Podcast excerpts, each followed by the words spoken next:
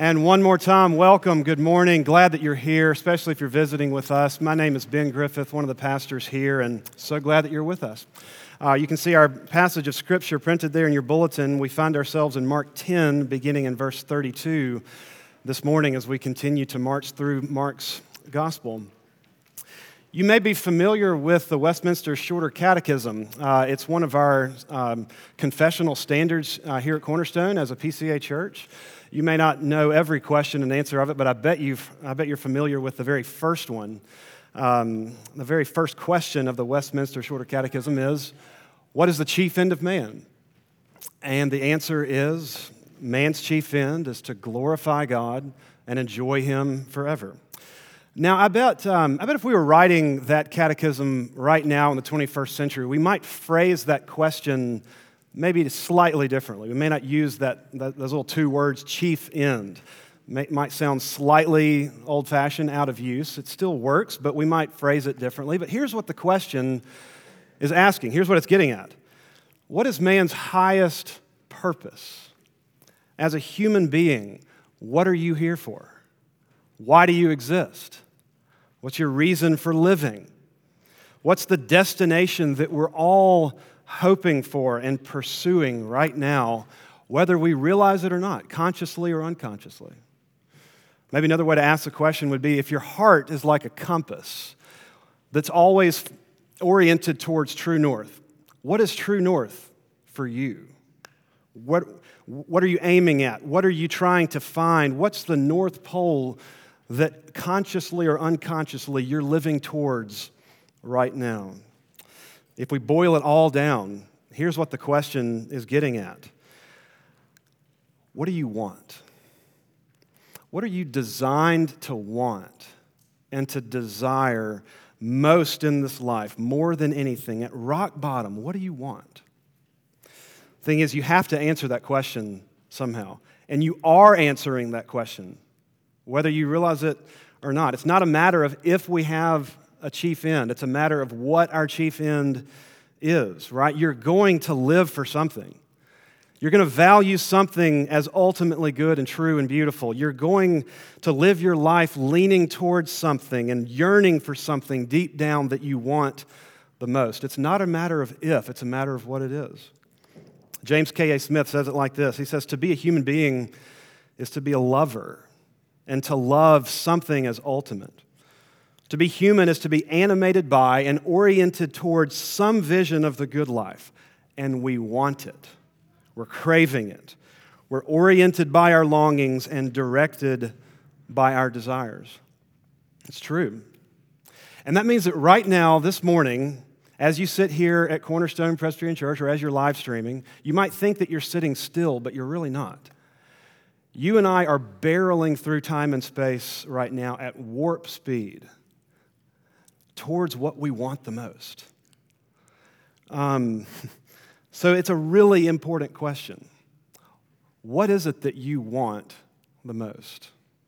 What are you really after right now? And do you want what you were made to want?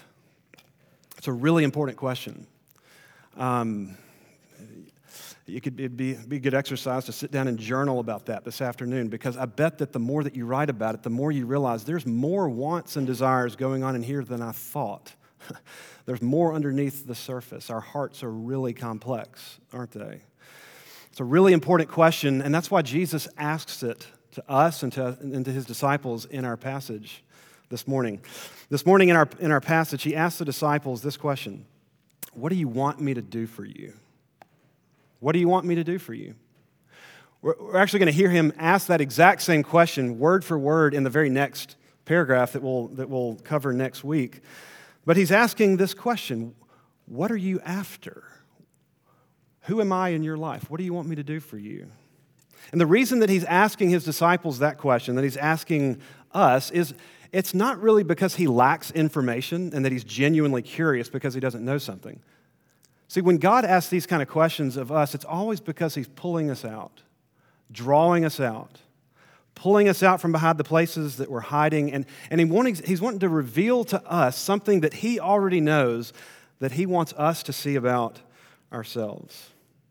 He knows that we're barreling through time and space right now at warp speed towards what we want, and it's probably not what we were made to want. He knows that we're that we've all adopted and are pursuing after some kind of chief end that might actually be killing us right now.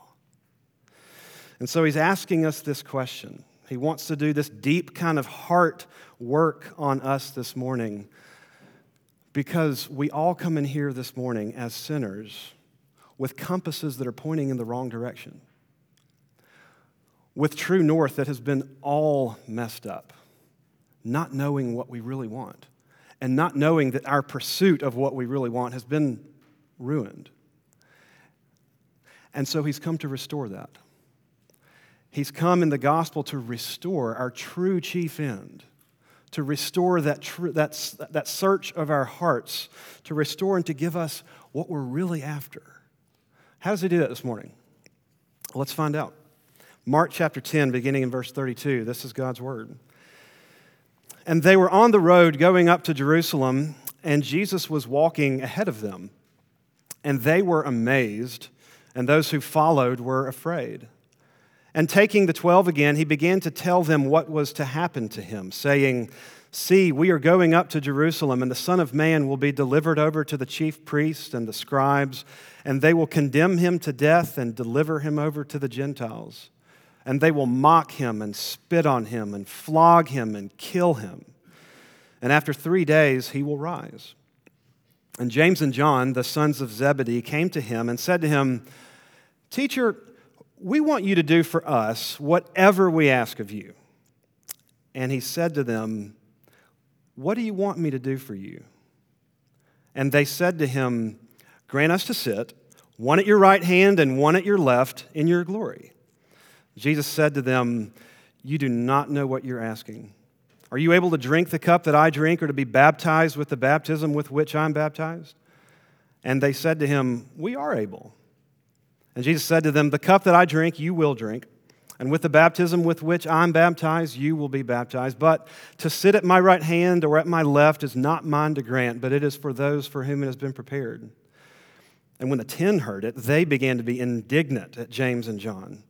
And Jesus called them to him and said to them, You know that those who are considered rulers over, over the Gentiles lord it over them, and their great ones exercise authority over them. But it shall not be so among you. But whoever would be great among you must be your servant, and whoever would be first among you must be slave of all.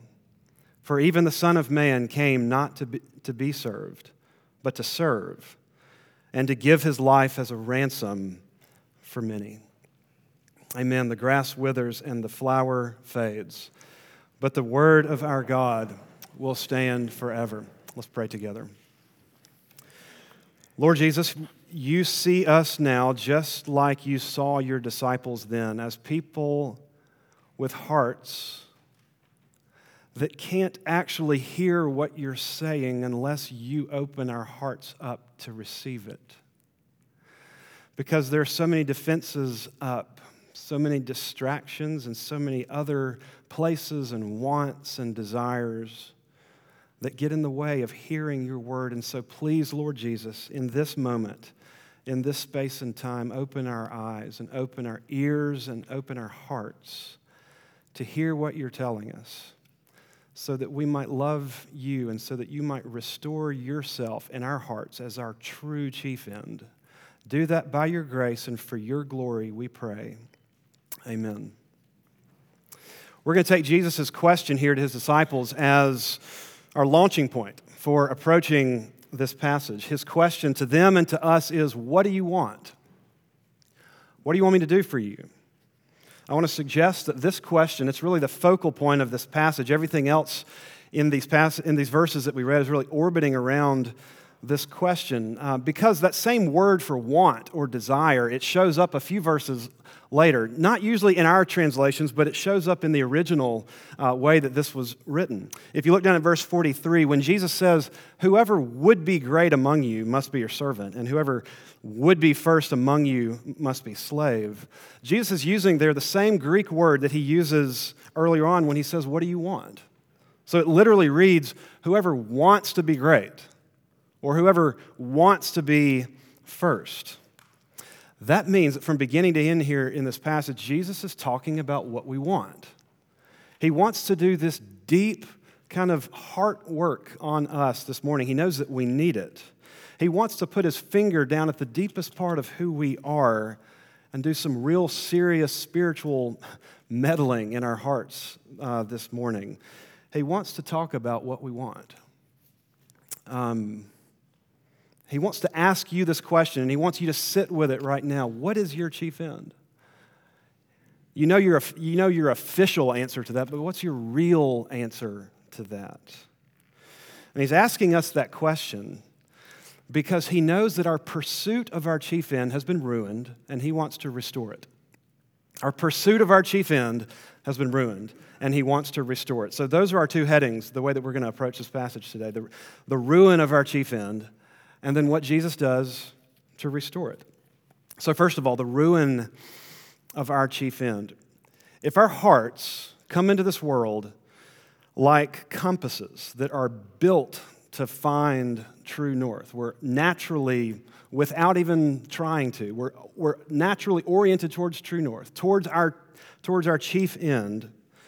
Jesus knows that that pursuit has been ruined by sin.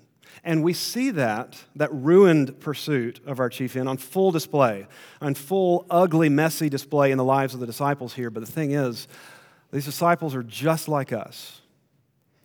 Um, we're going to see that in a moment. Verse 32 tells us, though, that, that Jesus and the disciples and a, and a big crowd that are, that are following them are making their way to Jerusalem. And according to Mark, the atmosphere was just electric. There was something in the air. I mean, it, you could feel it, you could hear it, you could sense it. This was the moment that everybody had been waiting for. Mark tells us that they're afraid and they're amazed. Why is that? Well, maybe the, the closest way I can imagine is, is if you've ever been um, at, at a baseball game. Let's, well, let's just, let's just imagine that it's the World Series, Game 7. You're part of the home crowd, and you haven't won the World Series in 100 years. Kind of like the Chicago Cubs. So I say that for Nate's benefit. And you know that you're not going to be there for another 100 years because you're the Chicago Cubs. Um, and it's, it's the ninth inning. You're ahead, top of the ninth, two outs, two strikes. Your closer is in, and nobody has hit your closer all season. And the crowd starts to feel it and to sense it like you're there. You can taste it. You're just one strike away from glory, from the championship. And it always happens. The closer just kind of, he takes the ball and he backs up from the mound and he takes a deep breath, and the whole crowd, the whole stadium is standing on their feet. They're, they're yelling, they're screaming, they can feel it. They're one strike away from what they've always been wanting, right? That's the scene here. Because Jesus is going towards Jerusalem. And the disciples and all of the crowd, they know what that means. They've been waiting for this. They've been on the edge of their seats. The victory that the whole Old Testament has been leaning towards, and the, and the story that they've bought into that this is the Messiah who's going to Jerusalem right now, and he's going to deliver his people and kill the enemies and condemn the Romans. This is the moment. Like, this is it. And so that you can just feel it in the air. There's this electricity, and they're, they're amazed and they're, and they're, and they're afraid. This is a big moment. Um, that's the story that they believe that they're a part of. They're just one strike away. And I guarantee you that when Jesus turned around in the middle of all that excitement and electricity to tell them these verses, um, beginning in verse 33, that they, they just didn't hear it. They couldn't hear what Jesus tells them. Plain as day, I'm going to Jerusalem to die. I'm going to achieve victory by being defeated.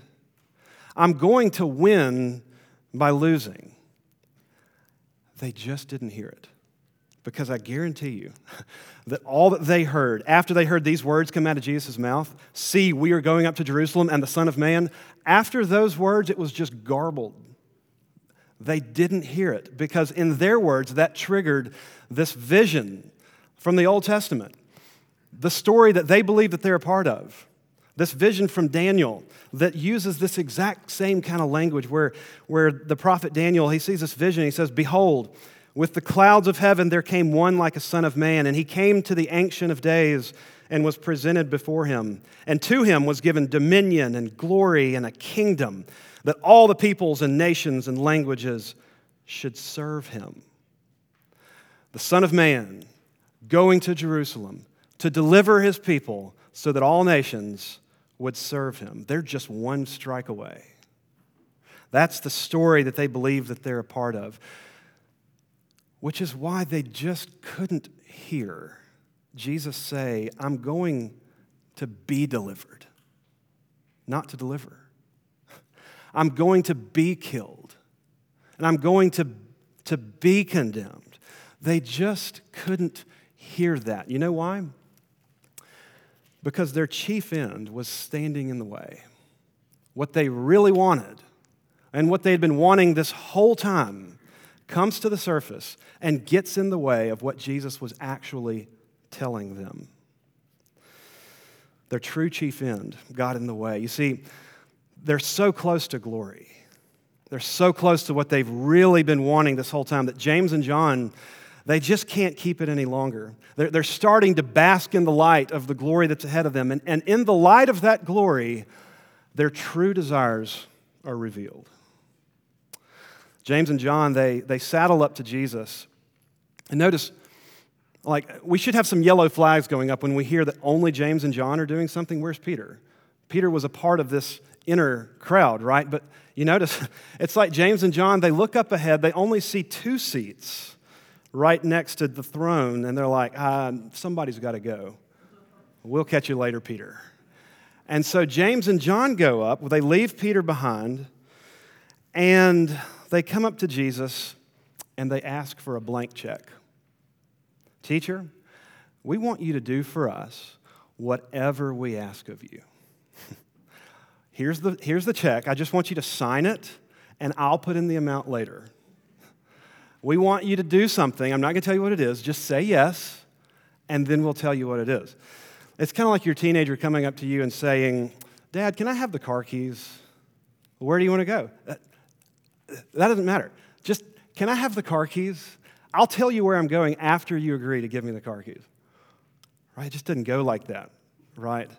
And Jesus is not going to be manipulated. He's not going to be fooled. And so he asked them this very simple but deeply profound question What do you want me to do for you? What do you want? On the edge of glory, on the verge of all of your dreams coming true, what is it that you've been really wanting this whole time? You see, he's asking at rock bottom, right now, on the verge of you getting everything that you think that you've wanted, Am I your chief end, or am I your chief means to a different end? What do you want me to do for you? And you, you can at least admire their honesty, right? I mean, it's, it may be shockingly childish and selfish, but it's, they're, at least they're honest. Jesus, we just want to ride your coattails into glory. Jesus, we just want to share in the spotlight. When people see you, all of these people and nations and tribes that are prophesied to come and bow down before you, when all of them come and they think that they're just one strike away from it, when they come and they see you up there on the throne, we want to be so close that they'll see us too. We just want to be right there next to you. Now, let's pause here for a moment. That sounds shockingly selfish and self centered and childish, doesn't it? But, but if you know your own heart, it just sounds familiar. I mean, we might be tempted to, to look at the disciples throughout the Gospels as just selfish and stupid and, and, and spiritual Neanderthals who never get it right. Right? But look, the disciples in the Gospels, they serve as mirrors for us. They're not people to look down on, they're people that tell us what we're really like. And so we should look at them and see ourselves in their reflection. This is what a ruined pursuit of a chief end looks like. You see, what's at, what's at the core, what's at the center of their request from Jesus? What are they really wanting? When you boil it all down, the chief ingredient in their request is this I just want to matter. I just want to be somebody. I just want to count. I want to be recognized. I want to be noticed. I want to be approved of. We could put it negatively in terms of what they're afraid of. What are they afraid of? Deep down, they're afraid of being forgotten. They're afraid of insignificance. They're afraid of being nobodies. They're afraid of obscurity, of not being noticed. Does that sound familiar? It should, because the more that we know ourselves, and the more that we become familiar with our own crooked hearts, the more we see these same kinds of ambitions and these, the same kind of fear at work in our own hearts. They're just like us. Sin has turned our hearts inward. We have this inward bent so that we're capable, too, of being in the presence of the King of glory and still all hung up about our own glory. That's what the inward bent of our hearts is like. That's how serious, how seriously ruined our pursuit of our chief end is. We're designed, we're built to want above all things to glorify God and enjoy Him forever. But sin has turned that inward so that we're now glory thieves and glory hijackers. Sin has turned our hearts into these big, ugly, messy black holes that just want to suck everything in. And we're even foolish enough to think that we can bring God into our own orbit and turn God, our chief end, into a means to another end, a means for us to be recognized and to be somebody and to get glory. That's what's happening here. And notice, notice how this ruined pursuit of our chief end, it, it destroys the capacity for real relationship, both with God and with other people. Notice with the disciples, think about this. They're just one week out from Good Friday. They're just one week away. And I think that if Jesus doesn't die in one more week, the, the disciples are going to completely come apart. They're starting to eat themselves alive. I mean, verse, 40, verse 41 tells us that the other 10 disciples are indignant with James and John. Why? Because James and John got to Jesus first. They all wanted the same thing. James and John just beat them to the punch. They were all after the same thing. And their pursuit of their own glory and status, it necessarily meant that they had to step over each other. You see, when, when I've got to be somebody, it means that somebody else has to be second place. If I've got to be noticed, it means that I'm going to turn the people around me into either competitors or means to an end. But it destroys my capacity for relationship with other people when that's my chief end, is to be somebody who's noticed, right? And we see that at work in the disciples here. We also see, though, that it's, it destroys their capacity for relationship with God Himself with Jesus. It's, I mean, think about this. What, what's implied in their request? They don't, they don't put this to words, but here's what's implied Jesus, we've done this much, and so now we think we deserve this much. Listen, they're just cashing in. They're cashing in on the last three years. As messy and yucky as that sounds, We've done this, and here's what we think is the proper reward for that. This is what we think we're worth, Jesus. Here's our price. Um, you see, there's no room for, for grace or for real relationship based on love or for deep friendship. There's just this cold, hard calculus of, we've done this much, now you owe us this much. The disciples, with their hearts so bent in on themselves and oriented towards their own glory, could not understand grace. At the end of the day, this inward bent in our hearts, this stubborn inclination to pursue after our own glory, and even to think that we can somehow use God as a means to that end, here's the thing it never works. It never satisfies, but it never keeps us from trying. It just comes so naturally. um, because the, here's the thing you never arrive. If your chief end is to be noticed, you actually never get there. And even when you think you get there, you've got to wake up and be noticed again the next day. And so it's this awful treadmill that Jesus sees the disciples on. You see, even if you become somebody, you have to wake up and stay somebody, and it's exhausting. That's why, that's why Jesus says to James and John, You have no idea what you're asking. You have no idea that what you really want is going to kill you. He knows that if, if he had given James and John their request here, that they would have been eternally miserable. You know why? Because to be in the presence of, of the King of glory for an eternity, three feet away, occupying those places of honor, and still so consumed with yourself, that sounds more like hell than it does heaven. And Jesus, out of love, says, You have no idea what you're really wanting.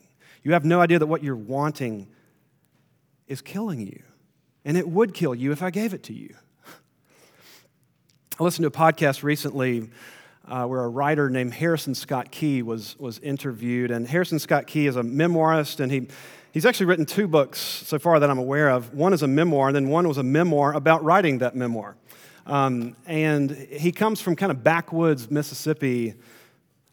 All of backwoods, all of Mississippi is not backwoods, I promise, but uh, he, he comes from some backwoods Mississippi, and he's, he's, writing this, he's writing this account, this kind of inside story about what it was like to go from being a nobody into being kind of a somebody. You know, somebody that no one knew about to somebody that actually has some kind of name recognition. You know, he's actually being interviewed for a podcast. Um, and he says this he says, if you dream of becoming famous and you're lucky enough for your dream to come true, just watch out because it's going to turn around and eat you alive. Your dreams have a way of turning into monsters and destroying you. That's really profound. Your dreams have a way of turning into a monster and destroying you. The disciples have no idea, though, that their dream is a monster that would destroy them. That's what's going on here. That's why Jesus says, Can you drink the cup that I drink and be baptized with the baptism with which I'm about to endure? Now, listen, this is a purely rhetorical question. Purely rhetorical. He's asking, James and John, can you walk in my sandals for even 10 feet? Can you walk in the sandals of the Messiah who has left his glory behind to to enter into suffering and shame. Can you walk in the, in the shoes of the Messiah for even 10 seconds? The God man who walked away from what he deserved into shame and suffering that he didn't deserve. Could you survive that for 10 seconds? And it's just cringeworthy, the next, their response to this. Like at this point, Jesus should just walk away. It's like this is the last nail in the coffin because they don't get that the question is completely rhetorical. Jesus says, Can you do this? And James and John say, mm, Yeah, I think so. I think I can do that. Now, listen, at this point, anybody other than Jesus would walk away. You cannot build a church on people like this. At this point, anybody other than Jesus would have completely lost their minds with disciples like this and with people like us because nothing's getting through to them. Their inward bent, their ruined pursuit of their chief end is so serious and so lethal that they can't recognize the words that the King of Glory himself is saying to them. But listen, as we see that on full display here, we see something else on full display too. And it's the incredible, kind, and loving, and gentle, long suffering heart of Jesus who can sit with the stubbornness of his disciples here and tell them something that he knows that they won't get until later. He tells them something that he knows is going to fly over their heads, but that they know that he knows that he's going to show them the kind of grace that's going to transform them into the kind of people who will be able to remember these words and be changed by it. He actually says to them, You, you are going to walk a few miles in my shoes. I'm going to give you the grace, and I'm going to love you so much to let you walk a few miles in my sandals and know what it's like to walk away from being a somebody into nobody. I'm going to let you know what it feels like, just a taste. I'm going to let you follow me on this road from the top to the bottom, from significance into insignificance, from glory into suffering for somebody else's sake. Listen, Jesus knows that he's about to build the church on the foundation of these, of these stubborn, thick headed, selfish glory thieves. He knows that he's about to build his church on that foundation. And he's going to have to give them the grace, the transforming grace, to turn into the kind of people that can bear that weight. And so, what's he going to do? well, notice. Um, here's what he's going to have to do he's going to have to go to Jerusalem and he's going to have to do something. They don't understand what it is yet. He's going to tell them about it one more time, but he knows that just telling them about it isn't going to change them. He knows that one more good sermon, that one more, one more bit of good instruction is not going to get through.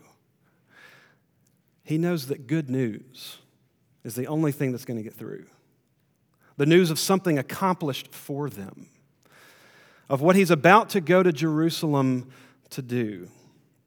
He knows that what he's going to Jerusalem to do, to serve rather than to be served, and to be a ransom and to give up his life in their place, is the only thing in the universe with the kind of explosive power that can turn this kind of inward bent back out and restore our pursuit for our true chief end.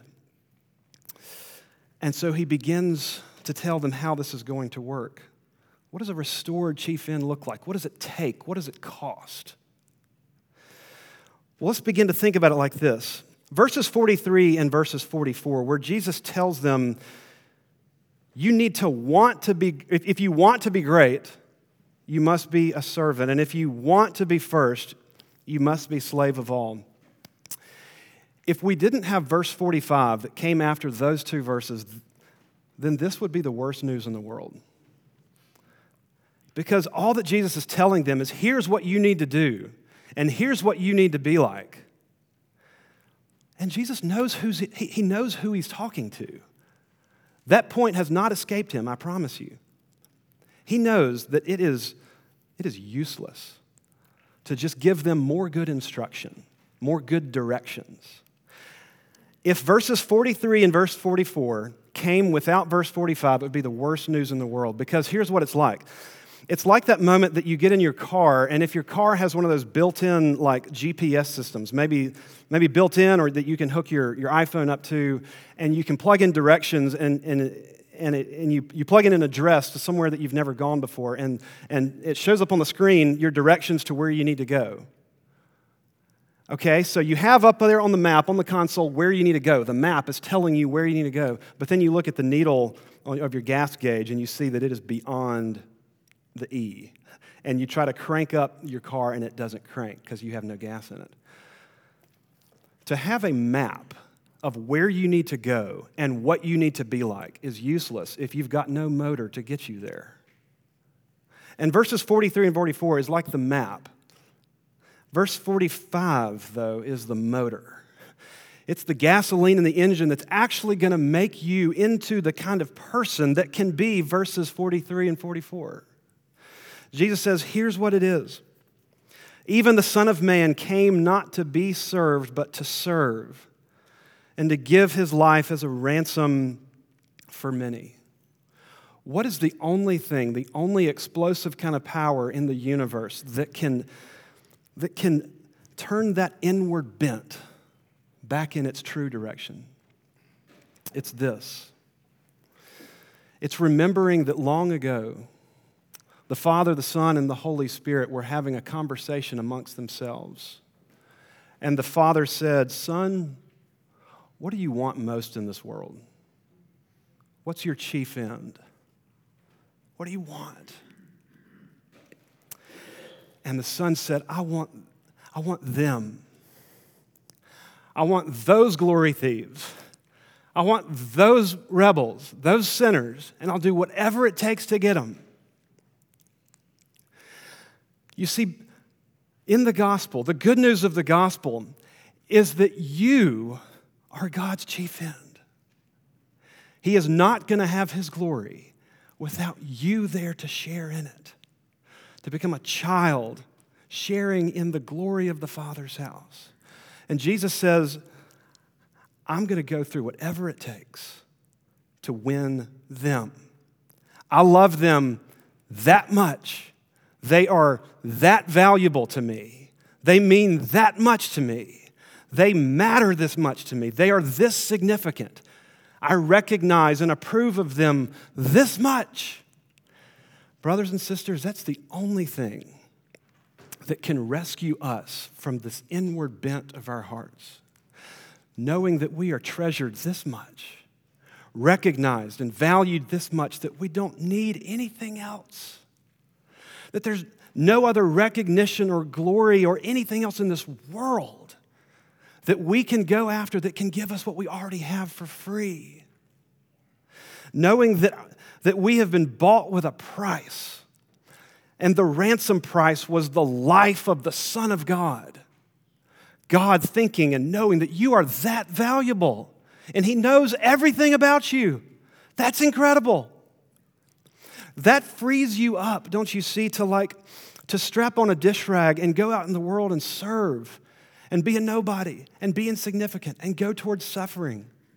To give your life for somebody else because you've got everything that you could possibly want.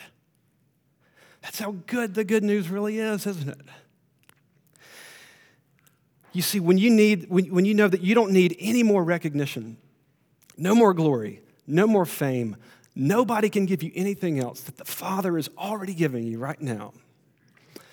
That's the only thing that can restore us back to the pursuit of our true chief end. And when we're heading, barreling towards time and space, towards Him, then it frees us up to be this kind of person to not only think that we just need to be last, but to actually want to be it. Because that's where we're going to find Jesus and all of his grace and sufficiency for us. There is a scene at the, um, at the end of C.S. Lewis's Chronicles of Narnia. Um, it's the end of The Lion, the Witch, and the Wardrobe. You remember the scene where Aslan, the, the Jesus character in the story, has been slain, crucified in, the, in Edmund's place, the traitor, killed by the White Witch. And it's the moment of victory for the White Witch because, according to this deep magic that was written into the fabric of the universe, a traitor belongs to her. And so Susan and Lucy are watching uh, Aslan's dead body sit there on the, on the stone table where he's just been killed. And, and then something happens they hear this loud noise and the table cracks and Aslan comes back to life. And he says this. They don't know what's, they don't know what's been happening. They don't know, they don't know what story is playing out. But Aslan says this. The witch knew that the deep magic, which is a ma- the, the, the witch knew the deep magic, of course, but there is a magic deeper still that she did not know. Her knowledge goes back only to the dawn of time, but if she could have looked a little further back into the stillness and the darkness before time dawned, she would have read there a different incantation. She would have known that when a willing victim who had committed no treachery was killed in a traitor's stead, the table would crack and death itself would start working backwards. when an innocent victim pays the ransom price for a traitor, then death itself, death itself starts to work backwards. Brothers and sisters, that's the only good news that can, that can turn death backwards and that can turn even this inward bent of our hearts backwards. And so may we go from this place rooted and grounded in His love, in the glory that He's given to you in the Son of God, knowing that you are this loved, and out into the world living this kind of life for His glory and by His grace. Amen. Let's pray together. Lord Jesus, make this true of us, we pray. We're so forgetful, and so probably in five minutes we're going to need to be reminded of this again. And so, Lord Jesus, by your grace and by your Holy Spirit, root down deep into our hearts this explosive good news of the gospel that we are this loved and this valuable in the sight of God. Not because of what we've done or could do, but because of your love for us. And Lord Jesus, for the first time or, or for the 10,000th time today, change us by that more and more into your image so that we might live a life for your glory. And we pray that, Lord Jesus, in your name. Amen.